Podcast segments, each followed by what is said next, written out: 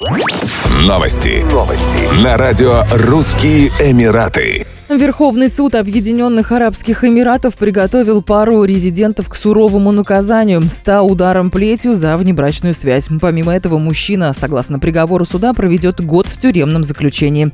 Уточняется, что оба осужденных, мужчина и женщина, являются мусульманами, проживающими в одном из северных эмиратов ОАЭ. Приговор был вынесен после проведения расследования, в ходе которого подозреваемые сознались в преступлении.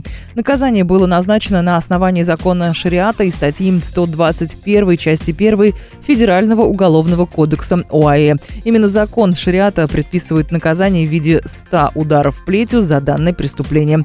Сторону обвинения не удовлетворил данный приговор, и они направили операцию в Федеральный Верховный суд в Абу-Даби, где потребовали для пары дополнительно тюремного заключения. Верховный суд постановил заключить под стражу молодого человека, а девушку освободить от отбывания наказания в тюрьме. Департамент культуры и туризма Абу-Даби рассматривает возможность допуска зрителей на турнир UFC 254 на острове Яс 24 октября 2020 года.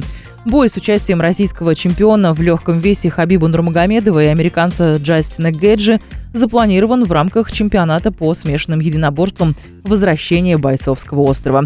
Хабиб Нурмагомедов выйдет в октагон впервые с сентября 2019 года. Как сообщил представитель департамента сайт Рашталь Сайт, власти работают над планом по безопасному допуску фанатам трибуны в день турнира. Стоит отметить, что чемпионат на Бойцовском острове стартовал 26 сентября и до настоящего момента проходил за закрытыми дверями в связи с реализацией комплекса мер по профилактики коронавируса.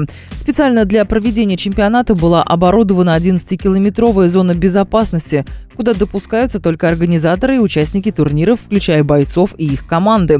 Однако, как сообщил Альсайд, план предусматривает допуск болельщиков на трибуны с тем условием, что они будут отделены от тех, кто живет и работает в зоне безопасности.